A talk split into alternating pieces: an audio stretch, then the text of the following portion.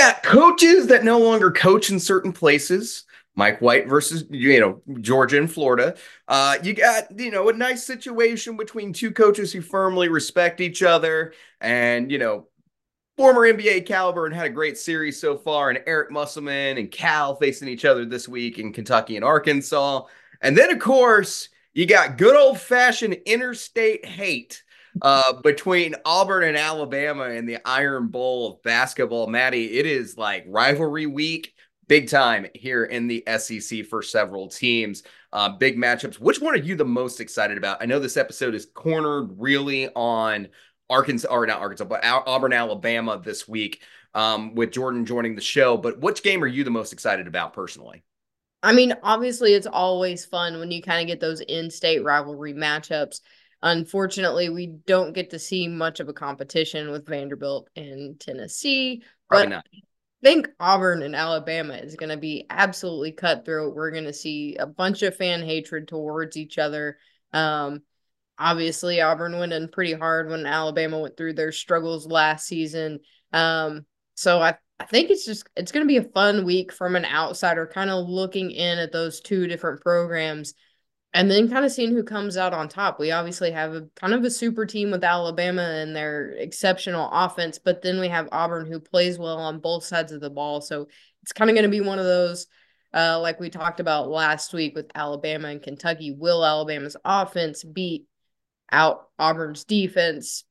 And how does it match up? So I think it's going to be one of the more fun games and rivalries that we're watching this week. That's a great game. I agree with you. That's why it's our big focus in this episode. Uh, 100% with you. The game I'm really interested in um, is not so much a rivalry between teams, but really a competition to kind of prove who's the best big man in the SEC, and that's Johni Broome versus Tolu Smith with Auburn versus uh, Mississippi State this week. Um, you know, we talked about last year. You know, Auburn beats Mississippi State and Neville, but like the reason is is because Mississippi State's guards can't hit a shot from deep at all to save their life last year. This year, that shouldn't be the same problem. Instead, we're going to have this great competition uh, between Johni Broome and Tolu Smith again down low, one that Tolu Smith dominated last year.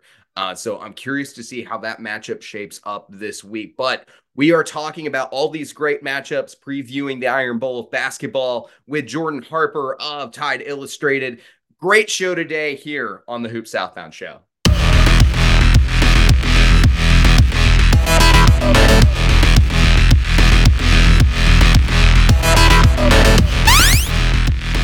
Talk about individual team performances and everything else this week, one day this week just really stood out at the top of the SEC when it came to individual performances. Now, a lot of Alabama fans, when I tweeted this out, you know, about, you know, this Super Tuesday, so to speak, we're talking about, you know, Griffin's performance against Mizzou, but really there were three performances that stood above all else. And that was Dalton Knecht against Florida going for 39 points. You had Wade Taylor uh, going for over 40 against Arkansas in Bud Walton. But wait, Arkansas still gets the win with Tramon Mark dropping 35 in the game winner against Texas A&M. I loved these games. These were great. These were awesome, awesome performances for each and every one of these players. I tweeted out at the end of the day that it was Knoxville, um, Texas Wade Nim, and uh, Markansas uh, where this the, uh, the, that's how those performances went. They were the game was watching those guys. But out of all those performances, Maddie, which performance impressed you the most?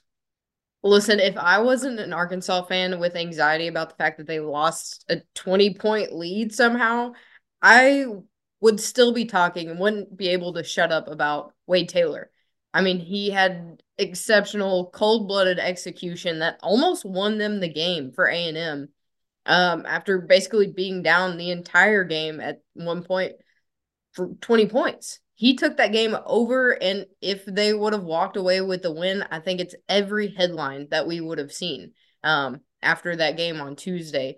Granted, Arkansas isn't a great team, and last year I was very high on Wade Taylor. For anybody that watched the show, they they knew how excited I was about him and the things that he would be able to do he's still doing it. He's still here, and I think he is going to be an excellent asset um, to Texas A&M as they continue to move forward in the season. Yeah, you know that shot that puts them ahead, that go-ahead shot that Texas A&M takes um, to you know with seven seconds left in the game.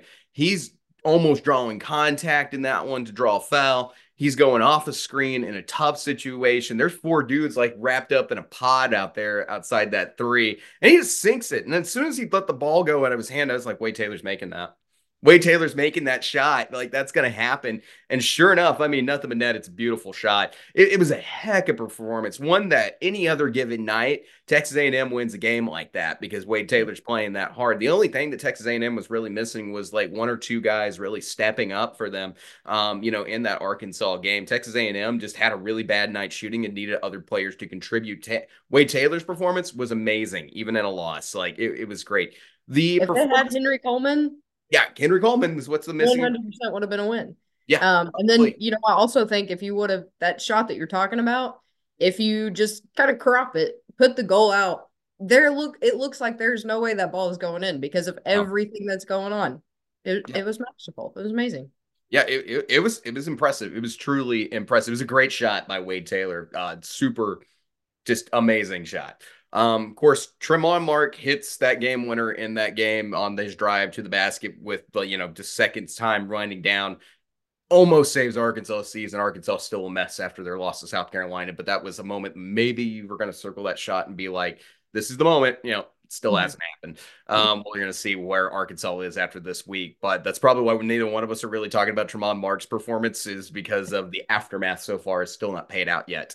Um, but the performance I was most swept away by was Dalton Knecht. It wasn't so much just the game against Florida. It's really been to me with the offense that he has produced consistently for Tennessee. Dalton Knecht is an amazing basketball player. He has mm-hmm. shot up onto NBA draft boards just the same as Wade Taylor has. Um, he he's a great basketball player, and he's showing that he can play at this level. Dalton Knecht's legit. Um, you know that performance against Florida at 39 points. He's shown it. You know Georgia played a great game uh, before him. Follows the Florida game up with another great performance against Alabama. Dalton Knecht has been consistently performing at this high of a level, and to continuously do it every time you break where you're at, it just becomes that much more impressive. And just being one point short of 40, amazing game from Dalton Knecht. And we're going to talk about Tennessee here just, you know, a little bit um, coming into this next segment. But I, I was impressed, impressed with Dalton Knecht and his ability on the offensive end that really takes this Tennessee team to a different level.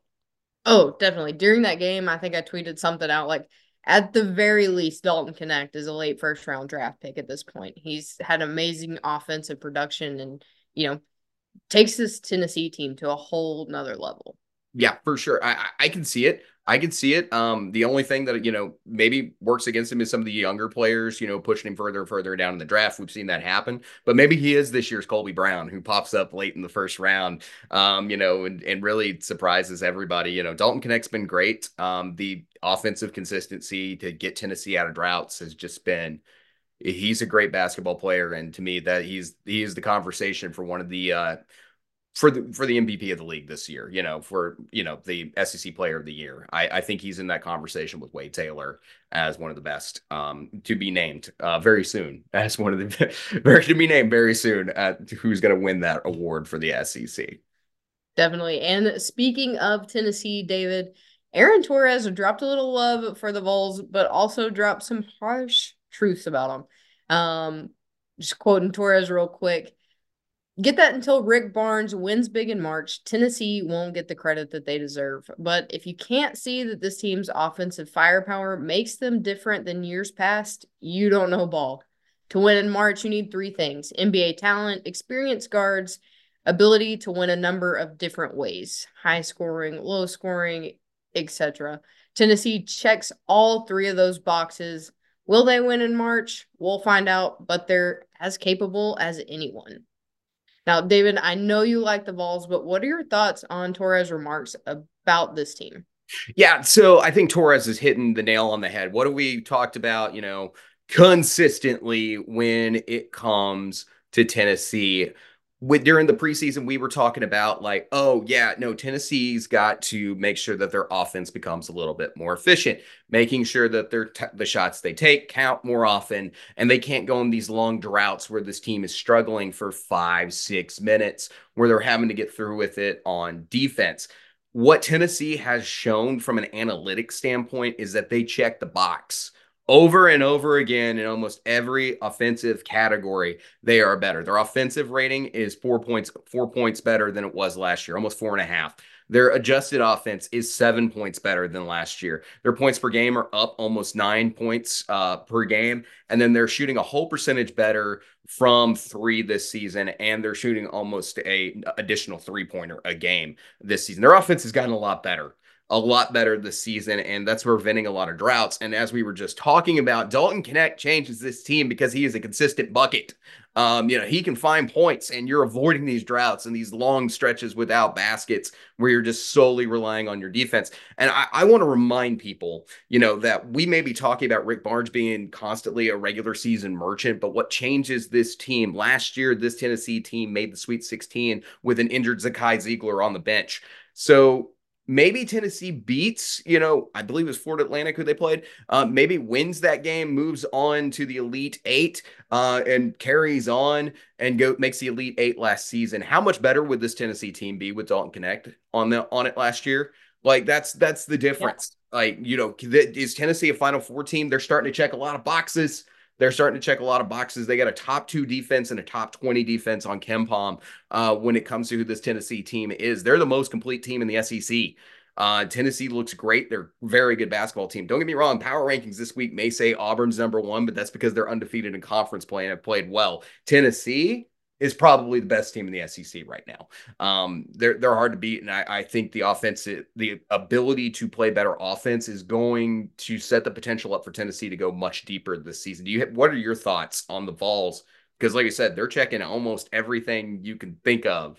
Um, besides the MTE win so far for what has been the pattern for a national champion. Yeah, so I mean, you you talked about it a little bit when we talked about Tennessee last season. We notated their flaws. They were a great team, but you know, they need to fix a few things. Well, Dalton Knecht and Zakai Zeigler back on the floor, I think you kind of cover those holes um, that, that they were missing last year. That they, aren't going on droughts like we've seen in years past. Now that we've got an experienced point guard and Zakai Zeigler, I think he's going to be able to lead this Tennessee team much further um, in the in the conversation, especially when it gets to March than they have been um, in years past. They've had the talent, they just couldn't put all the pieces together. You were missing a few puzzle pieces, got lost in the move or whatever.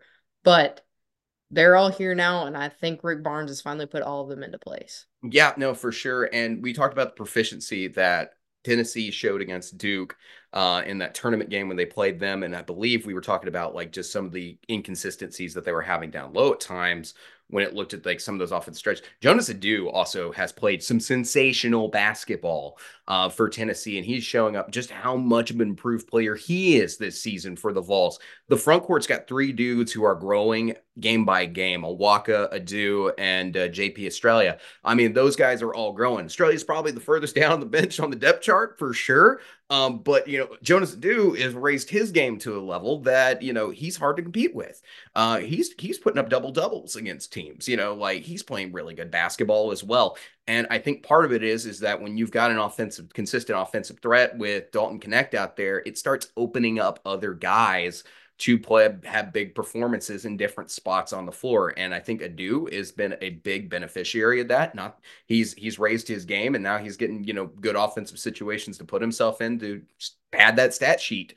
Um, you know, he, he's a good basketball player and he's helped a lot. Um, you know, like I said, we're missing like I think for Tennessee to truly be a national championship team, what we're missing is just one or two buckets from guys like Zakai Zeigler, Gainey, and Santiago Vescovi just a little bit more, one more bucket, one more bucket a game, and like you're going to see a Tennessee team that's going to be just dang near impossible to beat. But like, look what they're doing at home. Look what they're doing. Look what they did to Ole Miss, and look what they did to Alabama this weekend. Tennessee is a dang good basketball team, and I, I'm I'm thoroughly impressed. I am glad that they're the team I picked to win the SEC this year because right now I'm feeling pretty darn good about that pick um, with my with my current conference champion pick. Yeah, for sure. I I don't blame you there, David. They are looking phenomenal. Another name to be mentioned, I think, is Triple J too. We saw him with the talent last year, and I feel like he's slowly getting more and more consistent with every game. So by the time March comes around, he may be that guy to pick up an additional bucket per game that could lead them closer to that conversation. Vols are a national championship contender. I am completely in belief of that. I believe this is the year that they at least, at minimum, tie their comp, comp uh, programs all time best. At least they get the situation. We'll always see how the bracket turns out for them, but you know they have the potential to make sh- to get into the to, to at least tie the program's all time best as an elite eight team. Um, this team has the potential to make a final four. I believe that thoroughly, thoroughly believe that. And I think if you had a rematch between Purdue and Tennessee, I think you play that game 10 times and it would come out 50 50. I, I truly believe that. Um, so that's my two cents on the Vols. Uh, I'm feeling it. But you know a team who just sucks?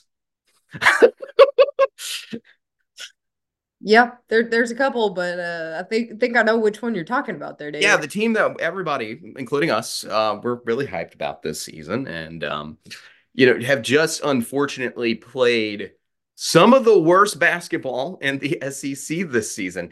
Um, we asked on Twitter if this was the worst, um, or, or we asked on Twitter, would the 2019-2020 Arkansas Razorbacks beat this current Razorbacks team. That's Eric Musselman's first team at Arkansas versus what is now his fifth team at Arkansas. And we got the results to that poll, and 80% of people said that not only would the Mason Jones um, led Arkansas team beat this current Razorback team, they would beat them by more than 20 points.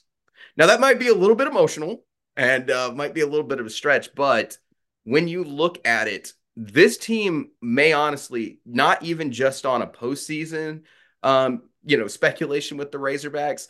This team may truly be the worst team Eric Musselman has ever had as a head coach in college basketball, not just Arkansas, in college basketball. Um, the only team that I think is really like from a numbers standpoint compare uh, a comparison is the 2015-2016 Nevada team um, who also had a very slim points differential between them and their opponents. Um, had kind of a lower end on ball movement, but that team could probably out rebound this Arkansas team. Maddie, what are your thoughts? And I will throw this out there for anybody who's like, yeah, but that's Nevada. That's out in the Mountain West. The Mountain West has been a better conference in the ACC the last couple of years. So, according to KenPom and a couple of metrics out there. So, um, Maddie, what are your thoughts on this Razorback team and just where they're at?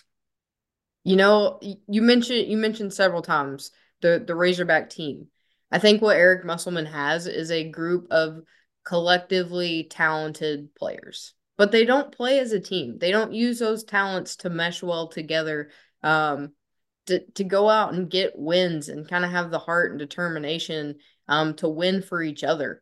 It it seems I don't know if if that's what it is, but it just it's something's not working. And I kind of feel like Eric Musselman's given up. I feel like the fans have given up. And for the first like five, six minutes of the game, you can tell if the team's given up too, which is unfortunate. Um, you know, we went to that South Carolina game, and my friend that I brought, brought with me, I apologize. I was like, listen, I'm so sorry that this is your first experience in Bud Walton Arena because this is not normal Arkansas basketball. It's not. It's it's not by any means. Um, this I can't this is I I'm trying to think back um, to a worse team that Arkansas's had, and I, I think I got to go back to the Mike Anderson years because I, I truly believe that none of Muss's teams are, are are worse than this team. None of them. Um, you know, and that's not just on where they ended up in the season. You know, like I, I think the individual players, you know, let, us go back to what Torres was saying there for Tennessee for just a second. You know, you got to have NBA talent to win.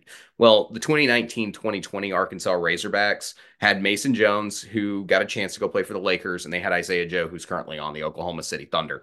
Uh, that wasn't a bad team. Um, you know, and they could win in a variety of different ways. They played decent defense. They held their opponents to under 70 points a game. Uh, and then, you know, you had guys like, you know, Adrio, Adrio Bailey on that Arkansas team who would fight for rebounds. And that was a bad, that was Eric Musselman's worst rebounding team. Um, you know, so I, I think he would grab a couple of boards against this Razorback team. Uh, and this Razorback team has more size. So, you know, I, am just not there with this team at all. When you look at the numbers, you know, I, I'm with you. It does seem like a bunch of individuals. And I think things just haven't worked. Um, but I think this also says a couple of things too. Eric Musselman missed.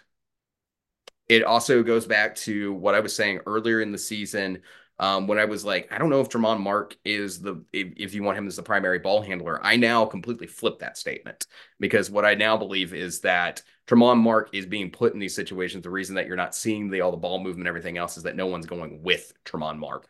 Um, mm-hmm. that's that's really what it is, and it's not it's not the other side of that where or anything else on the floor. It's people are just not going with him, and I think he's the he's kind of like the heart and soul right now of this Razorback team. I, I think I, I, think that's really the case with Tramon Mark.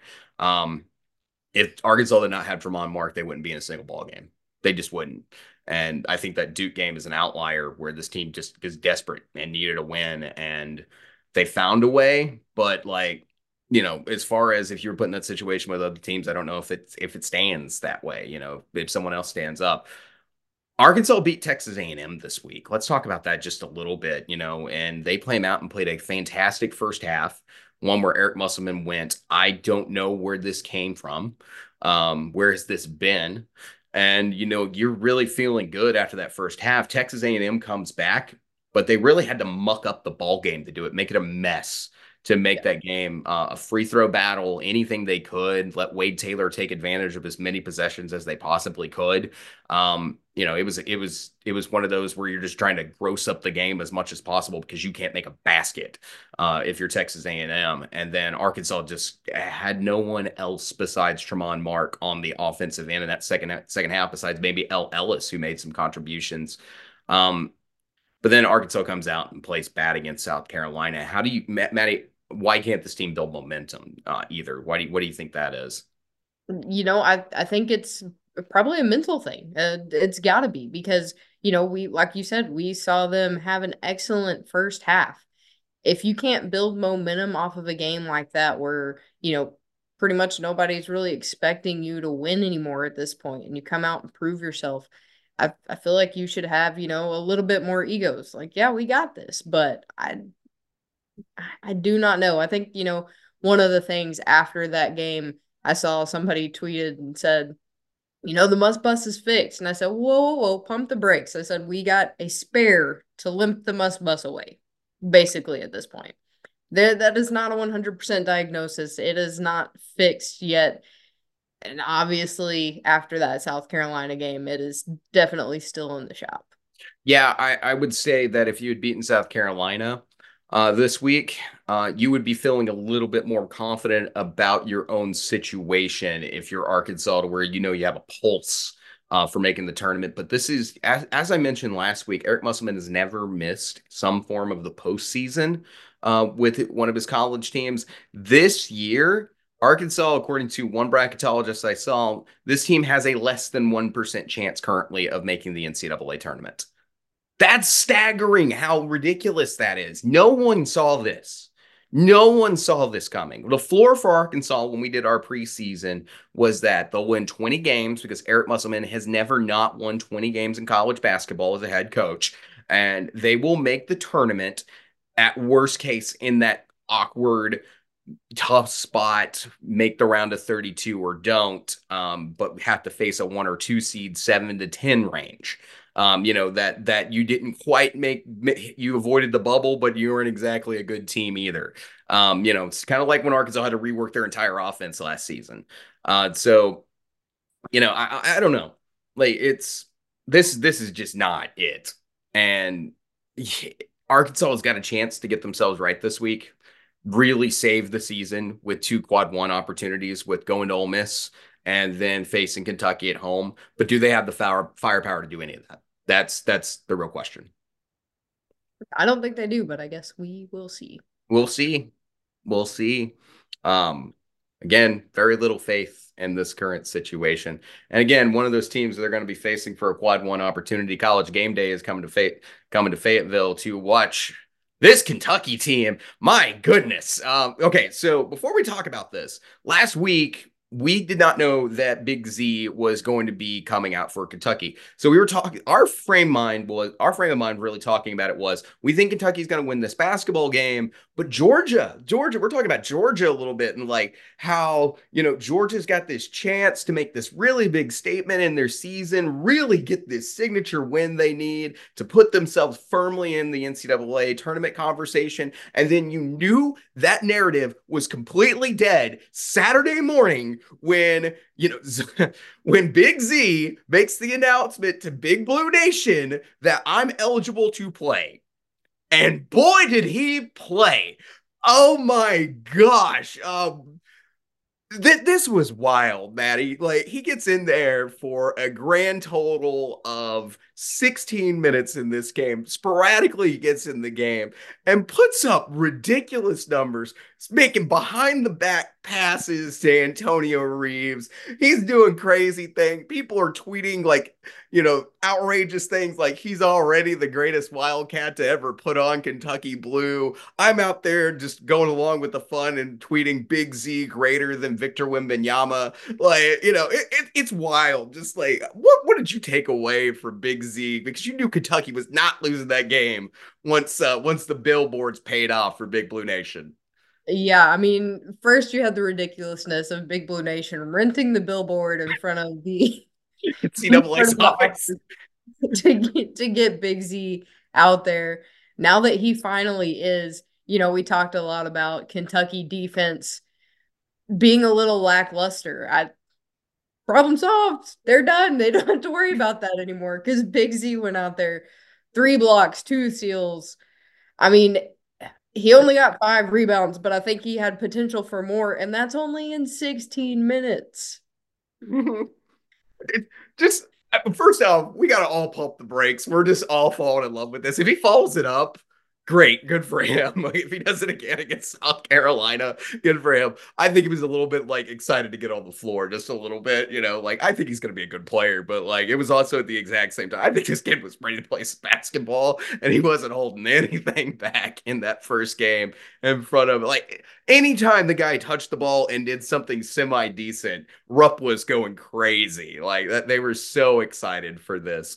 Um, you know, he played great. He played awesome. You you just gotta love it for him. It's like the perfect situation. It's too ridiculous, uh, just how well that went uh, for Kentucky. And like I said, Georgia didn't stand a chance once that news broke out. Like you know, it, that was the momentum train being switched on into overdrive and everything else. Like, you know, you're setting up for what you think is going to be a battle and an opportunity for Georgia to make the biggest statement of their season and Rupp Arena. And it's absolutely not. The God, the basketball gods will not have this. And uh, Big Z is playing playing hoops today. Dropped some nitro on that train and it took off. yeah, they they they they put something in there. You know, like that that was just crazy town. Um, you know, just how crazy that was. Um, favorite moment of this entire entire thing. Big Z gets the dunk, hangs on the rim, finds out that way that you can't do that in uh, American college basketball. It's okay in Europe, but he says, "quote Ah, I didn't know. I forgot about it." Uh, Ivisic said uh, with a big smile. I'm still kind of you know knowing the rules.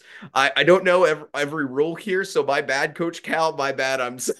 it's okay for him to hang on the rim in Europe, um, but like here, in college basketball, he can't do that. um, so, but yeah, no, let him hang on the rim. Let him. like this is, this is too much. It's too much fun. It's entirely too much fun, too great of a moment uh, to not enjoy this if you're a fan of college basketball. Love everything about Zavonimir Ivisic. Get used to hearing that name mispronounced everywhere that you go for the rest of the season because Big Z is here to stay for Big Blue Nation and it's going to be fun. Um, really, I, I, can't wait to watch him when he comes to Bud Walton this weekend. Um, you know, that'll be that'll be fun. It's going to be a good time. I don't know how anybody's going to keep up with him. He's playing like that. So we're going to see. That'll be his third game in college basketball when we see him here in Fayetteville. But excited for it. It's excited for it. You got so many NBA players on this team. You're just adding mm-hmm. another one uh, to this Kentucky roster. It's unfortunate we're only going to get to see him for half a season. Like I wish we could see more of him because like he's going to the NBA draft this year. Yeah, if we would have seen more of him earlier in the season, I feel like we would have a completely different conversation of where Kentucky's at and where they where they can go. You remember when I was talking about is that trend going to break about the uh, top uh, top 12 in week 6 being a national champion?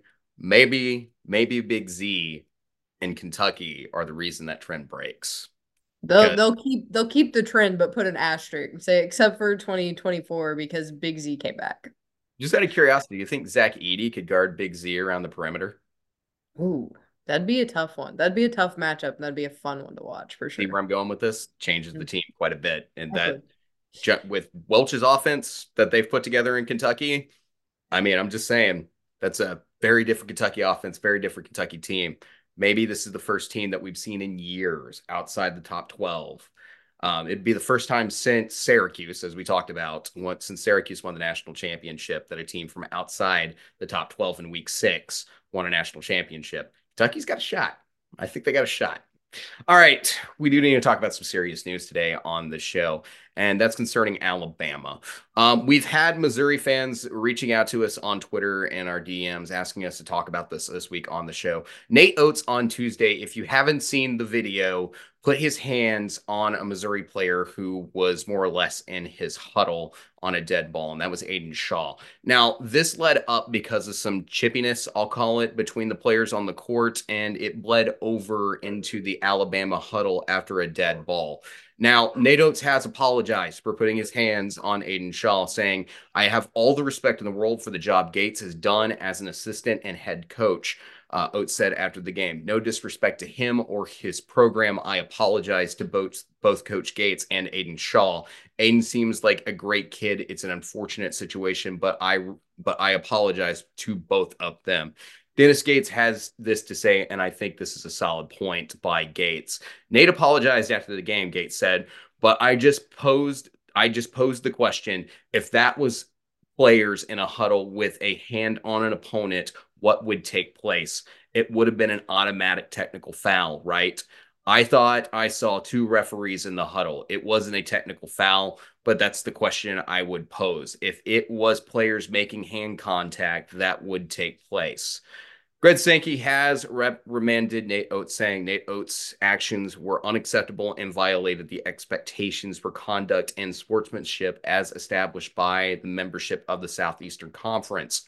Under no circumstances should a coach make intentional contact with a student athlete on an opposing team. Now, before we get into talking hoops today, Maddie, and the upcoming week ahead, I just want to comment on the situation. First off, I have no problem with the message that Nate Oats was trying to send. Uh, get out of my huddle. It seems like a pretty fair thing for a coach to mm-hmm. say to a player. The problem was putting his hands on Aidan Shaw to me was the the issue. And to me, I I agree with Dennis Gates. I there's no tech here. There's no free throws. There's no whatever then the SEC just you know sends you know rep- reprimands him. Um, but I, I kind of agree. Like this should be a technical foul.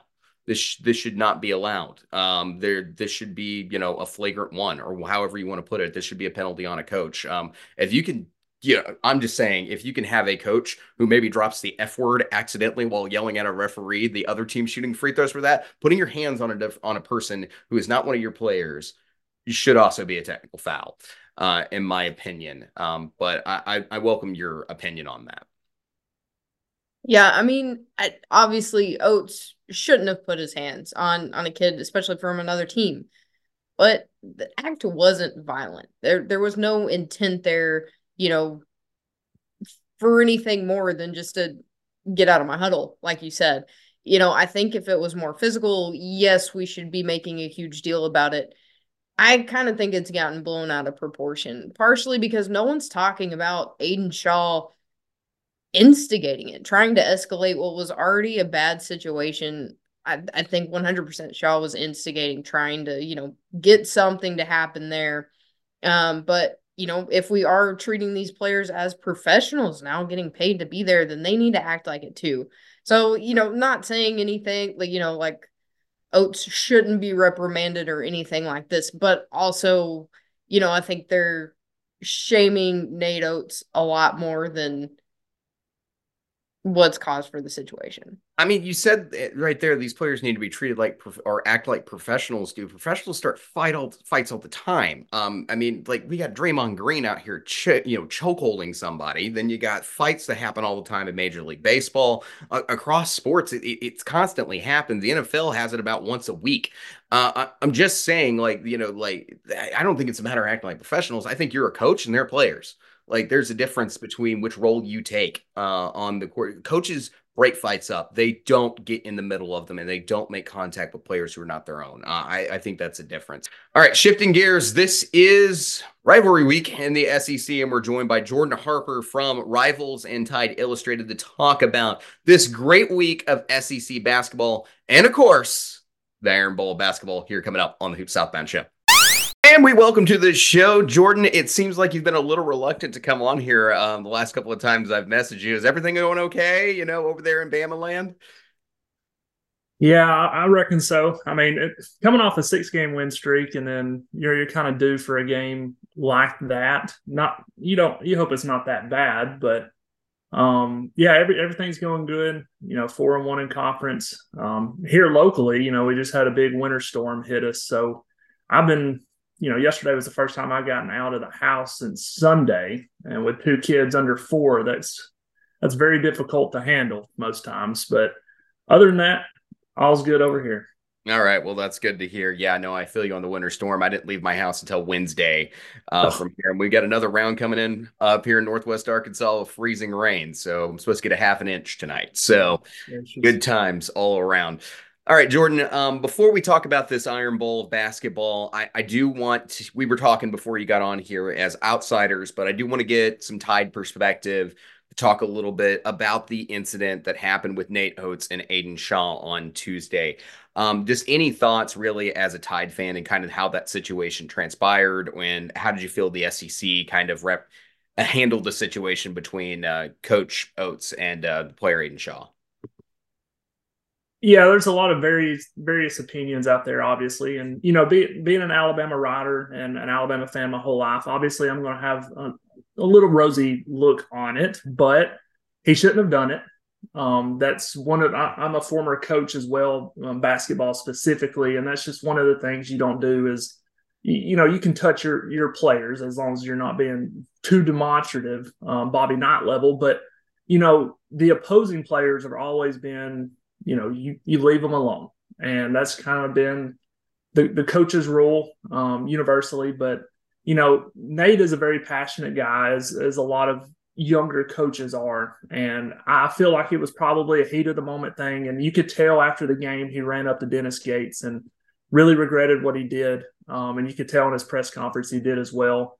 Uh, the reprimand was no no surprise. I'm sure there was a lot of pressure from the Missouri side to get some sort of statement or reprimand out there. I'm sure there were suspensions or fines that were that were warranted from that, um, and that what a lot of people probably wanted.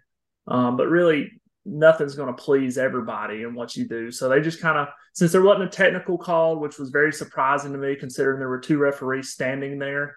Um, I'm sure they were shocked as everybody else that what happened. So they just kind of let it go, I guess.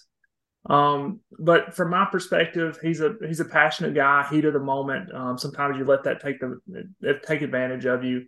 Um, Shaw was standing there. I don't know what he didn't like he said said anything. He was just kind of standing in the middle of the huddle, and Nate was getting ready to talk to his team. So he just kind of it wasn't a demonstrative shove. It was just kind of a get get back type of shove, and I mean that's all that's all it takes to rile a bunch of people up. But um, overall, shouldn't have done it. Heat of the moment. Um, you know, it, it's college sports. These are all adults, and now they're paid. You know, they're they're paid employees basically now. So it's not like if it happened in high school, it would have been a lot bigger deal than what it was um, that night. Yeah, I definitely agree with that. Um, yeah, definitely a variety of opinions out there. Um, I know that we had Missouri fans messaging us on Twitter wanting to talk about the story, but we thought it was fair to also ask somebody who's in the Alabama world a little bit, also their perspective on it, and not mm-hmm. just to outsiders here. Uh, let's talk about basketball, Jordan. Jordan, this week is the biggest matchup so far this season for both Alabama and Auburn, arguably. But I, I want to start by going back a little bit the trajectory of both these programs uh, have been dramatically changed within the last decade or so. What has allowed the Alabama Auburn matchup to rise to the profile of this in basketball and where and where it's now like arguably the biggest rivalry in the SEC at this moment? Yeah, used to. Um, even before SEC Network came about, um, Alabama and Auburn basketball was kind of put on the side burners. Uh, you know, when it was Tony Barbee and Anthony Grant, or um, even back when it was Mark Gottfried, Auburn, you know, Auburn was fairly decent early in the 2000s, but it, it's always just been, you know, between Alabama and Auburn fans, it's been a big deal. But nationally, it's just never gotten the recognition that it, I mean, it didn't really deserve any. Um, based on how mediocre the programs have been for the past, you know, before Nate Oats and Bruce Pearl got here. But now Nate Oats and Bruce Pearl have done such fantastic jobs, not only marketing their programs to higher level recruits, um, getting those guys in is what propels you up to be in a consistently winning program. And they're just really good coaches in their own right. Um, doing that consistently, in which Bruce Pearl's been there, you know, what, 10 years now. It was a bumpy start for the first two to three years. But once he got his feet under him, got his guys in, and got guys to buy in, they've been as consistent as any in the SEC the past six, seven years.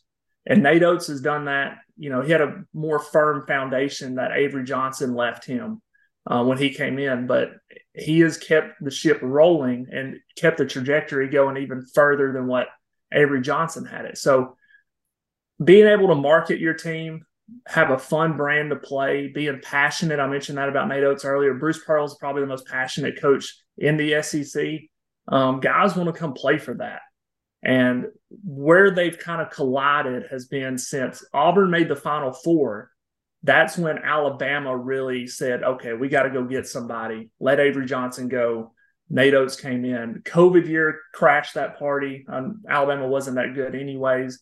But after that, it's been Alabama and Auburn top four every single year, seems like, battling it out for the SEC uh, regular season championship.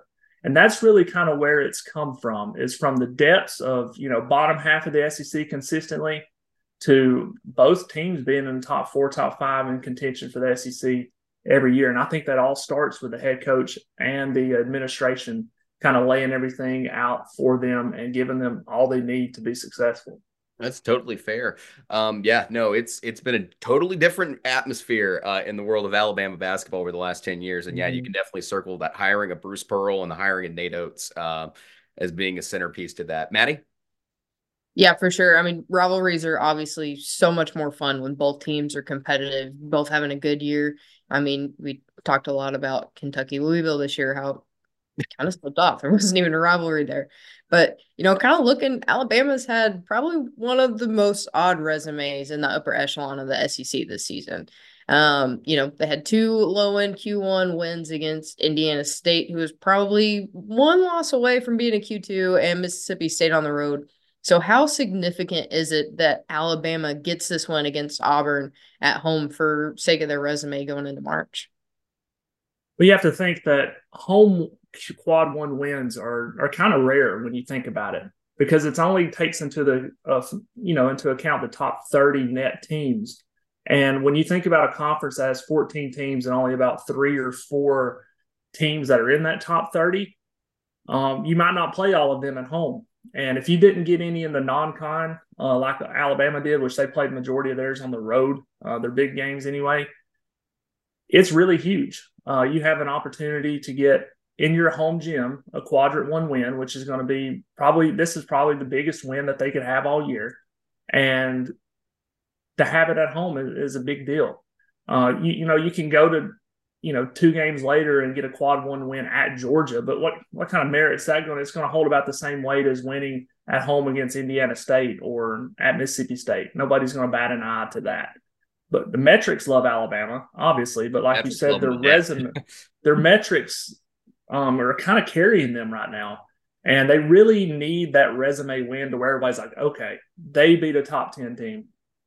They're for real, or something like that. I do think Alabama is a top six top six seed in the tournament right now. I think they're a top, you know, 25, 30 team overall. Um, but they really lack that signature win, like you said, Maddie. And Um, with your rival coming in to your home gym, uh, it doesn't get any bigger than that. I, I, couldn't agree more. And I do want to throw this out there as well. Auburn hasn't won a quad one game yet mm-hmm. this season. They're 0 2 in quad one matchups. Uh, Auburn's resume is still a little bit less than impressive to me. But Jordan, when you look at this game, what is the most significant matchup on the court between these two teams, in your opinion? It's going to be the front court. And that's where Auburn has a huge advantage with Chad Baker Mazara, Jaylin Williams, Johni Broome. And uh, Alabama just doesn't have doesn't have the horses if they're going to get into a you know a, a, paint match to where it's just Auburn slowing the pace down. They they don't play fast anyways. Um, they play a pretty moderate pace, but if they make it to where they're doing what Tennessee did and just getting paint touch after paint touch after paint touch, it's going to wear Alabama down, not only physically, but foul trouble. Um, you know, Alabama commits a lot of fouls from their front court. Noah Pringle always seems to get three to four fouls a game. Mohamed Wague can only play 10 or 15 minutes at a time. He's injured right now, but he still fouls a lot. And Grant Nelson, you kind of have to pick your pick and choose times when you want him to play the five as well, because he's going to get in foul trouble if he plays the five too much. And, you know, as bad as he's been offensively, he's actually been Alabama's best interior defender all season, especially in SEC play, averaging two blocks in a steal of games. But the front court's going to really decide it, I think. Rebounding, um, that's something that Tennessee dominated early in the game. Um, you know, recently they were at one point up nine to nothing in offensive rebounds, and they got several second chance points to kind of push that lead out um, and kind of push it out of reach for Alabama. So preventing those second chance opportunities for Johni Broome, Jaylin Williams, and I think Alabama has a good um, a very good matchup against Auburn in the backcourt. I think their their backcourt is far superior. Aden Holloway is is a decent player right now. I think he can be really good. Um, he's still trying to find his footing. Has a great assist to turnover ratio, being three to one, but he's shooting 32% from the field. Um, so he's not a threat offensively. He can obviously get hot from three if if you let him. But guys like him and Denver Jones and Tre Donaldson, none of those guys scare me when you're putting them up against guys like Aaron Estrada and Mark Sears. Um, so if you're looking for a matchup, um, you know, one-on-one matchup, I'm going to say it's going to be Rylan Griffin against Jaylin Williams. I figure that's who they'll put Rylan Griffin on, who's the best defense, a perimeter defender Alabama has. Now he he got kind of taken to school against Dalton Knecht, which surprise, surprise, he takes everybody to school, but um, he's about unstoppable right now. But all season, Rylan Griffin's been a very good perimeter defender. And um, I, I, think that's going to be a huge matchup because Jaylin got hot last year um, at Auburn against Alabama and um, in Tuscaloosa from three.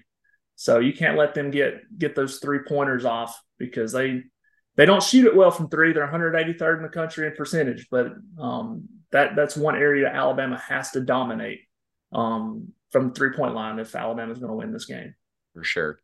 So Jordan, you talked a lot about the front court. You know, we've seen Alabama kind of struggle with dominant big men. Um, you know, just mentioned Zach Edey, PJ Hall, uh, Jonas Aidoo. So how do you expect, you know, as kind of the Alabama expert, how do you expect them to game plan uh, for Johni Broome? Yeah, it's it's really going to be tough because they they run a high, a lot of high ball screens, um, which most majority of the country does. Um, so they're going to have to decide: are they going to jump the screens? Are they going to hard hedge, or are they just going to go back to their old ways and do a little bit of drop coverage to prevent Johni Broome getting position, which is going to open up a lot of mid range and threes for them. Um, so you kind of have to play the percentages there to where they don't shoot very well from you know 20 feet and out. So it me personally, I would jump the jump the screen, play a little bit of um, you know help defense from the the weak side, go cover Broome, and then you're just going to have to leave a guy in the corner and just play scramble after that. You can't let guys like Aden Holloway and Tre Donaldson come off those high ball screens and get downhill because at that point Alabama's in trouble. They're going to foul or they're going to get a kick out anyway, or to get an alley to um, Johni Broome. So to me, I think they really need to hedge hard, um, stay true to what they've been doing here recently, and just trust it. Tennessee's just an awful matchup, so I just kind of throw that away as an, an, outlier game just because that hasn't happened to them recently. But um, I would run a hard hedge on on them in the high ball screens and just help off him Johni Broome if he gets one on one on a mismatch. I mean, I would just trust that Auburn's not going to consistently make outside shots. I mean, fair enough. All right, let's go to the uh, picks in this one. KenPom has this game as tight as Ryan Reynolds and Rob McElhenney on Welcome to Wrexham. All right, so they've got this game 84 83 at 56% for the Tide at home. Who do you guys have? Jordan, we'll start with you on the pick. I know that we've had just don't feel any pressure to pick Alabama if you don't want to, because we've had plenty of people pick against their team as guests. no, if you if you had me last or on Saturday or something, I would have 100 percent picked Tennessee um, over Alabama. So I that was the first game I had Alabama losing. I think when we did our little predictions um, before the season back in September, I had Alabama losing to Mississippi State as well on the road, as well as Tennessee. So I had them starting out three and two. Um, but no, I, I really think that in this rivalry, home court has been so huge to where Alabama can rarely win in Auburn. They won once in COVID year when there was no crowd. And then, you know, last year, obviously, when Alabama had a superior team. This year, I really think Alabama and Auburn are really, really similar, really close in terms of of talent and how good they are overall. Um, even though you know I wish people didn't care as much about the AP poll as a lot of people do, because you're seeing like the AP in college basketball is useless. If it just pulls a lot of false narratives, like Memphis being nearly you know top ten, and then they they lose at home um, this past week. I'm like, look at their metrics. I mean, people don't want to look at metrics that hard because you know I, I don't know people aren't anti-analytical, but Alabama and Auburn's always been right there in the top 10, right neck and neck with each other in the KenPom, net, whatever you look at, Torvik. It I really think it's going to be a close game and they're really close. I just feel like Alabama's going to have a packed house for the first time, probably all season. Um, they, their crowds have been really lackluster this year, but this this Wednesday, I see it being packed out, being a good home court advantage, and I think it's going. They're going to hold home court and probably win somewhere around seventy-eight to 72, 73, something like that. That would actually be a lower scoring game than I would anticipate. I was thinking 80s also, but yeah. yeah. All right. I wonder what what led you to the uh, that score? Just curiosity. I, I really think Auburn's defense is for real. Um, they're they're you know they're top 40 in the country in scoring defense, field goal defense. They're top 10 and like they're probably going to go with the same blueprint that Tennessee had of playing a little bit physical, put your hands on them, um, which Tennessee gets away with a lot of hand checks, a lot of a, lot of off ball holding, um, especially on their home court um, where they play more comfortably. But um, I think Alabama will be probably beneficial of a softer whistle um, or a quicker whistle on, while they're on offense. So I feel like Auburn will slow them down. Um, but I feel like Auburn's offense is also not not good enough to put up 90 or 85 or 80. Alabama's defense is pretty bad, but I just don't think Auburn's going to be able to go on the road and score that much, um, especially uh, at Alabama. Now, they didn't even score a whole lot against Vanderbilt on the road. So I don't think them. I don't see them going into Alabama and shooting the lights out either. So I, I could see it being um, kind of a slugfest. Okay, fair enough. Maddie, who do you got? Um, I'm gonna call Apollo over here because his guess is as good as mine. Like I have no clue. I think I can flip a coin right now. You know, it. I feel like it's it's gonna be a tight game, like Jordan said. Um, I have a feeling it's gonna be a little more high scoring because I think Alabama is gonna have to beat Auburn with their offense. So Auburn's just gonna try and keep up with that pace. Um, but I, I think I'm gonna go Auburn by a very very slim margin, mainly because we've kind of seen um higher rated defensive defenses um kind of take over Alabama. You know, the home court advantage is huge here, so it's not it wouldn't surprise me at all if Alabama comes out with a win here, but I'm I'm to go Auburn. I am going to go Alabama in this one. As I've stated a couple of times, there's going to be a couple of losses, a couple of losses on whoever wins the SEC's resume this year. I don't think it's going to be an 0, 4 or just one loss team this season. So regardless, I think at Auburn's overdue for a loss at this point as the only undefeated team left and home court advantage and offense seem pretty uh, favorable for the Tide for me as well. So I, am going to rock the Tide here, same way that I picked uh, last week Tennessee over Alabama in that one. All right, let's if Jordan's hanging out with us, let's go on and talk about the other games. We've got two former Big 12 teams facing off. Texas A&M faces Mizzou and Reed Arena. Texas A&M got the win in their rematch with LSU on Saturday in nail-biting fashion, and they also lost to Arkansas and Bud Walton on Tuesday. Mizzou, of course, is still trying to find their first win in SEC play. Who are you guys picking in this one and why? Maddie, we'll go ahead and start with you, then we'll talk to Jordan. So I'm going to go with Texas A&M on this one. With the way we've seen Mizzou struggle so far this season, and with A&M kind of attempting to boost their resume after a bad loss last week, I think they're going to be able to take an easy win at home to kind of help pad the stats here. All right, Jordan. Yeah, I've got I've got A and M too. Um, I just think they're they're more talented than Missouri. Missouri is they they've been clawing and scratching. Um, you know, they gave Kentucky a decent game at Kentucky. They never went away there. Um, lost to South Carolina at home in overtime. Played Alabama a really good game in Tuscaloosa last week, and I thought played played Florida well as also. But I don't think there's any way they're going to stop Wade Taylor. Um, I think he's going to be too much for for that Missouri backcourt, um, and I, I think A and M's going to come out with a win. I, I, would agree with all of you. So let's make it a quick, clean sweep for Texas A&M in this one. To me, they're the better team. But if you're looking for a stat, it's rebounding. Uh, Texas A&M is one of the best uh, teams in the conference in creating second chance points. Uh, and Mizzou is terrible on the glass, as we've pointed out about a billion times this season. Uh, so I'm going to Aggies in this one. KenPom has it 77 66 at 83% uh, for the Aggies. Maddie? All right, let's head down to Mississippi for our next two games. First off, going to Oxford, Arkansas will face Ole Miss in the pavilion. Ole Miss coming off back to back losses last week against LSU and Auburn. So Arkansas was able to get one win last week against Texas A&M, but are coming off a terrible loss to South Carolina in Bud Walton. Ah, man, it doesn't get any easier. No matter how we were there, we know. now, in this Ole Miss Arkansas matchup, Eric Musselman has never lost to Ole Miss. In fact, Arkansas hasn't lost Ole Miss in over five years. Feel like David is setting me up for failure with this with this script today. But what makes this game different, and does the winning streak for the Hogs come to a halt?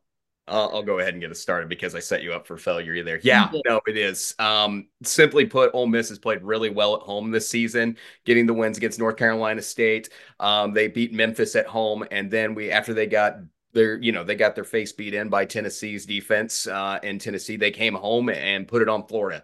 Um, so normally they bounce back pretty well when they get back to Oxford uh, this season under Chris Beard. I will say rebound differential is going to be a part of it, but overall I mean, Ole Miss has played, you know, better than Arkansas in almost every conceivable metric um, because Arkansas has just not done things well. They have not played to the Eric Musselman standard at all or what Arkansas fans expect out of Arkansas basketball going back even to the Mike Anderson years. Uh, so, like, this is this is the worst Arkansas team we've seen in a while. So, I've seen worse Arkansas teams go into Oxford and get, you know, trounced. So, I, I'm going to go ahead and I'm going to go I'm going to go with Ole Miss in this one and say the streak ends for Eric Musselman. Jordan, who do you have?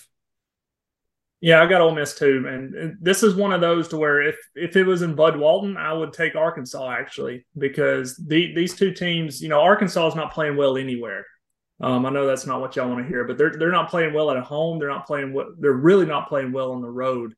Um, but one thing that Ole Miss has had has been a really good home court um, advantage, a really good home court record. And I feel like this that's probably what's going to get Ole Miss back um, to playing pretty good ball. I don't think Ole Miss is really good, to be honest. I put out a tier list where this morning on Twitter, Twitter to where they're kind of in the tier three of all the teams that can make the NCAA tournament. Um, but to me, I feel like they have a lot more they have to do. Um, they they don't have that quality win, um, in my opinion. So they're going to have to find that somewhere and they cannot afford a home bad home loss to Arkansas uh, for the tournament chances. So I think they'll come back, come back home, and they'll they'll they'll be energized to play um, and try to get that first win against Musselman. Jordan, I am very much the same mind to you when it comes to Ole Miss. Numbers hate this team. Um, really, they they rightfully have... so. You saw them play last night, and it's yeah. and they lost at LSU as well, and then they got trounced at Tennessee. So at home, everybody's plays well at home, but you have to win some road games, and I I don't know if they will this year or not. Yep, you're preaching to the choir to me on that one. Believe me, Maddie. yeah, I mean, I, if it wasn't obvious already, I'm gonna go with Ole Miss here.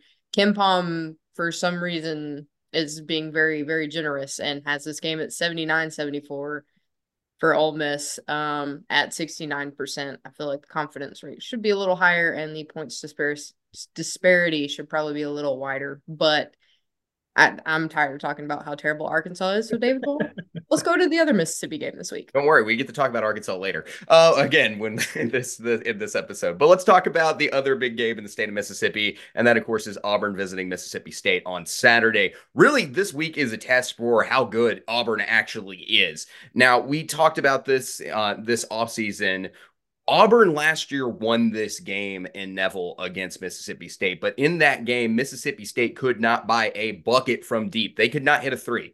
It, it did not happen in Mississippi State kept that game close without hitting any three pointers. And like I pointed out, Tolu Smith actually took Johni Broome to school in that game. Um, the stats really outweighed Tolu Smith winning that five spot battle. This year, these two will face off again in Starkville. Mississippi State has added some more consistent shooting with guys like Josh Hubbard. KenPom has this game and what's looking like a that fun 60% fun range where upsets like to happen every now and then. Last week it was Arkansas beating Texas A&M in that kind of uh, matchup range. KenPom has this 75-71 Auburn at 63%. Guys, who do you have? Jordan, we'll start with you. Who are you picking in this one? Won't take Mississippi State. Um, I I do not like Auburn away from home. Um, the only two games they've played in SEC play at home are two of the bottom three or four teams um, in the in the conference in Vanderbilt and Arkansas. Um, so historically, under Bruce Pearl, they're not a good road or neutral site team especially in conference. That's typically where they struggle. And Mississippi State, it being a Saturday mid afternoon game, the hump is going to be packed. It's going to be rocking. And they kind of play similar to Auburn. They both kind of butt heads, like you mentioned. Um, they both try to pound the paint with Tolu and Johni. But I like Mississippi State's guards a little bit more um, than than Auburn's, and I think they'll end up making several threes um, this game. Kind of what they did against Alabama when they faced off um, in Starkville. They they started out on fire from three, um, which is you know not their mo this year, but they shoot a lot better at home than they do on the road. So I, I think Mississippi State's going to slip up Auburn um, on Saturday as well, kind of coming off of a very emotional game um, in Tuscaloosa on Wednesday. I feel that for sure. Um, you know, Mississippi State really needs that quad one win. Maddie, who do you have in this one? I'm gonna go Mississippi State as well since I picked Auburn for the Auburn Alabama game. You know, as Jordan said, there's going to be a lot of mental and physical exhaustion because that game is going to be, I think, a nail biter. I, I think they're just going to go in tired and they're going to go into a hard Mississippi State atmosphere um, to play against. So I think Mississippi State's going to have this one. Again, I think it's going to be a slim margin here, probably the four to five point range um, possibly a last second shot situation like we saw in Arkansas and Texas A&M. But I think Mississippi State's got this one.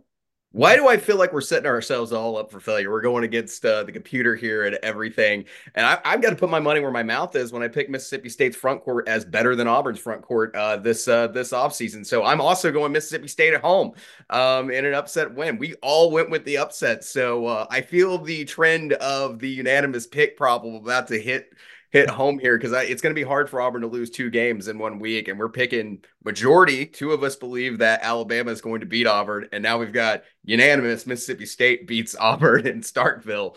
But uh, let's find out this week. It's gonna be uh, it's gonna be crazy. So I'm saying that there's plenty of room for us to be wrong in this one. But uh, all of us picking Mississippi State. So yeah, clean sweep on that one. Go ahead, Patty. All right, so next up, Tennessee, staying in state, is going to head over to Nashville to face Vanderbilt this week. We'll go pretty quick here. I don't think that there's going to be much to root for when it comes to Vanderbilt in this one. It's kind of been pretty ugly. If the theme uh, wasn't rivalry this week, then I don't think we'd be talking about this game. yeah, I mean, of course, we know Tennessee is kind of the exact opposite of what we just mentioned about Vanderbilt. But like you said, it's a rivalry. We got to mention it. It's in the title of the show. So, I mean, you know, last season, Vandy had that game winning shot against Tennessee at home. Um, so it, it was really kind of the, the stunner of the year. But looking at KenPom, this game's picked the Vols at 94% for a double digit win. Do either y'all show any signs of life winning a memorial for Vanderbilt on this one? No, absolutely not. I, I, I have no signs of life for the, the, Tennessee's defense is overwhelming, and also Vanderbilt was a more talented team last year um, to pull off that victory, and they were hot. This team's ice cold, lacks lacks certain players that they need um, to pull off that victory. Tennessee's a better offense this year, and they less frequently go on droughts than they did in last year's team. I, I'm sure Jordan agrees with me. Yeah, if they if Tennessee didn't have Dalton Knecht this year, I, I, would say this might be a closer game because Tennessee in the past two years haven't had that go to scorer um, like they do with Dalton this year, like Zakai Zeigler and Vescovi. Um, they're they're good scorers, but they're not a go to person. Um, so now you know if they're going a drought, they just give it to Dalton and say go get us a bucket. Um, no, I think the spread will probably be around 17 and a half, which is really large for a road a road game in conference, but I say it'll probably be around that, and I say Tennessee covers. And fair enough, Maddie. Who's your pick? We, we know who the pick is. We, yeah, yeah, yeah. Vanderbilt for everybody. All right, let's get into this one because this is also one of those games that I don't feel like if circumstances weren't there, we wouldn't be talking about it. But Arkansas and Kentucky college game day is headed to Bud Walton on Saturday, and we're going to be joining them with our January edition of Hoops on the Road. Uh, Tristan Ferris from A Sea of Blue will be joining us uh, for that Kentucky Arkansas game. Yes, I know we're cheating, um, but this is year one of this series, and yes, we're going to stay stick to budget and uh, stay in Fayetteville for going on the road on this. But it's really because like Kentucky's there, and you're going to watch about like six to seven, you know, as NBA draft picks on the floor at any given moment. You will not go the first 35 minutes of this game without there being a future NBA player on the floor. It's not going to happen. That, that's there's that much talent in this game. Now, this game is between two coaches who have a lot of respect for each other quite a bit. Both Cal and Muss are former NBA coaches. Cal has called Muss one of the best player developers in college basketball, and Muss has basically said the same thing about Cal. There's also that great story between how Cal let Muss know that he was getting fired between from the Dominican Republican national team a few years ago. Just a really fun history between these two. But since Muss has taken over Arkansas, Arkansas leads the series between these two teams. And in fact, both these coaches have found more success at, in the other team's building uh, than at home. Um, you know, Cal beats Muss and Bud Walton in 2019 and in 2023, and then Muss beats Cal in 2021 and 2023 in Rupp. It's given birth to a new era of the Kentucky Arkansas, not quite a rivalry rivalry.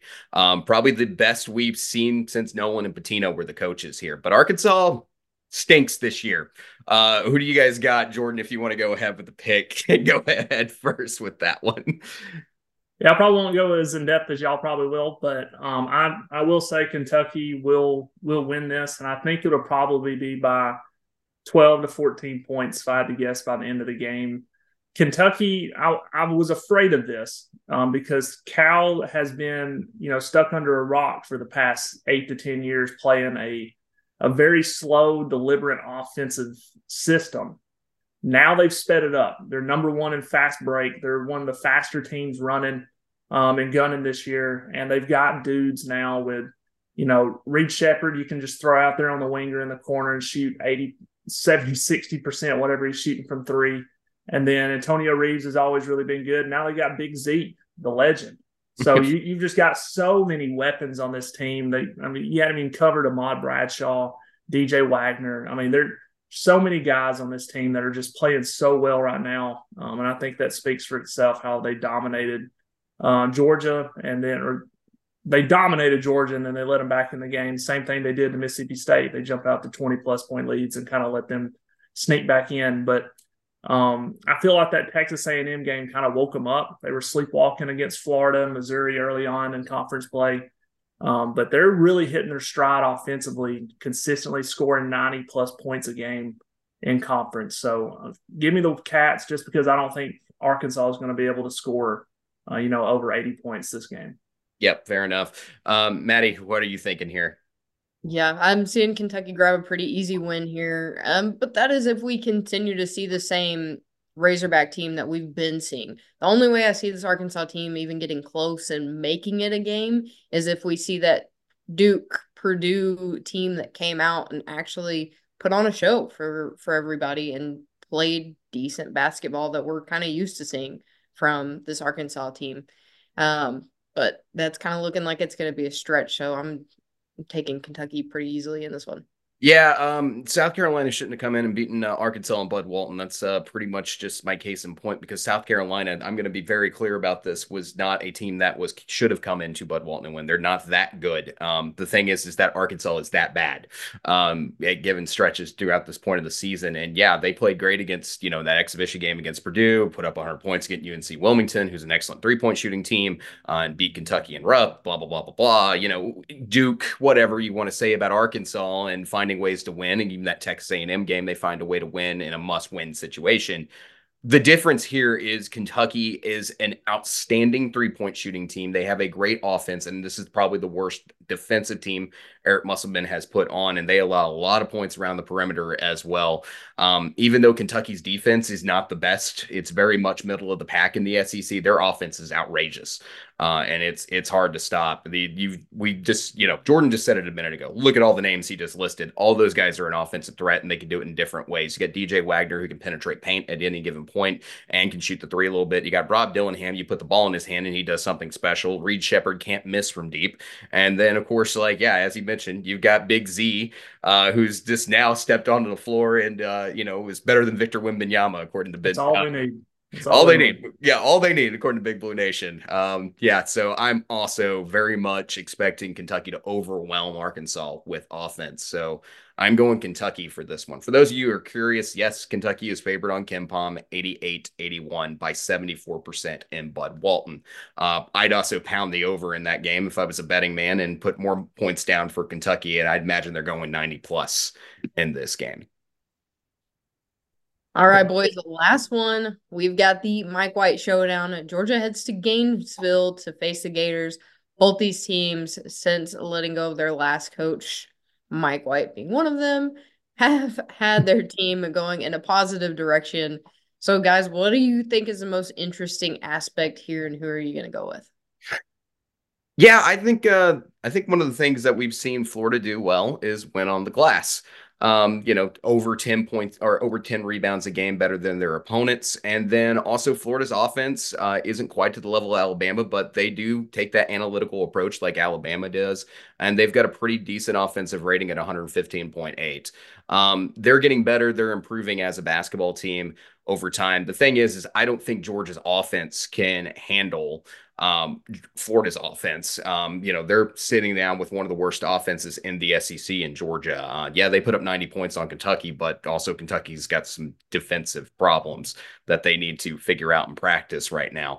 So I, I'm very much on Todd Golden's side in this one, but I do, again, I hold very much firmly Georgia's going to win a game that you don't expect them to win and find themselves in the conversation at the bubble at some point this season. I like Georgia a lot. They got the talent for a young team, and I think they're going to be fighting for something. But I'm going Florida in this one. Yeah, that, Georgia really needs a big game from Abdur Rahim, um, similar to what he did against Kentucky on the road, because Florida's really good at home. Um, you know, they they took Kentucky down to you know the last shot um, at home to, to start off SEC play. And yeah, Florida's got a really solid offense. They they do not shoot the ball well um, from anywhere. Actually, they they thirty three percent free th- or three point shooters. Uh, the one of the worst free throw shooting teams oh, in the country horrible. at sixty seven percent. Home away doesn't matter. They're they're bad wherever they go. So if Georgia's going to win, they're going to need some help from Florida, missing shots and missing free throws because, like you said, Georgia's one of the worst offenses in the conference, only averaging 76 points per game. And they do play really well defensively, but like I said, they don't have the guys to run with Florida. And they're really going to have to dictate the pace. And doing that on the road is just so hard, especially for a younger team like Georgia. Uh, but they really need this win. They need a quad one win like this badly, especially on the road. They're going to get an opportunity here, and they're going to get one next week at home against Alabama. So they really need one of these two. Um, and I feel like probably their best chance will be um, on the road at Florida because I think Alabama will probably get them at home. But um, they'll come in playing ex- inspired. But I, I think Florida is going to be too too up and down for them for Georgia to keep up. Yep, very much so. Maddie, who you got? I'm gonna go Florida as well, mainly because of the the fact that it's in Gainesville. You know, I think if they were at home, uh, Georgia might give them a run for their money. But like you guys said, Florida doesn't have the best shooting, but neither does Georgia. I think they're gonna hedge them out and take a take a home win here. All right. Yeah, KenPom does have this game 83 77, Florida at 73% for anybody who is curious. All right. Feels like we're putting up a united front this week in a lot of our picks, a lot of a lot of like-minded thinking this week. But I want to thank Jordan so much for being here today. Jordan, uh, why don't you let everyone know where they can find you and any last thoughts on this week of basketball we got coming up ahead? Yeah, you can find me on Twitter at HarperNation24 and also over on Tide Illustrated, uh, Alabama's affiliate of the Rivals Network. Um, I'm the head basketball analyst over there as well as the recruiting insider. So I'm always posting stuff about Alabama basketball recruiting, team, season, off season, everything Alabama basketball over on Tide Illustrated. Um, yeah, it, it's SEC play has not disappointed. Um, there has been a lot of really good games and some unexpected results, which always happens in conference play. You see it all around the country, like West Virginia beating Kansas. Um, results like that is what makes college basketball so much fun, especially during conference play. And SEC is one of the the, the most fun conferences to watch uh, when it gets going. So it's going to be a lot of opportunities for some of these fringe teams like Georgia, Ole Miss, Mississippi State to be able to get some high quality wins on their resume. And you know they they say it's only January, but these January games count just as much as those in March. So you have to look back at these, and you, you'll see a lot of missed opportunities for certain teams. Um, but I'm excited for it. Always excited for uh, fresh week of SEC basketball. Yeah, it's going to be exciting. Guys, please go check out Jordan and all the great stuff they're doing over there at Tide Illustrated. That's this week's show. Please like and subscribe to the channel or follow us anywhere you get your podcasts. This is very much still a growing show where we talk SEC hoops. And if you love basketball, we want to have you here. So until next time, we'll see you guys next week. Thanks, guys. Have a great week.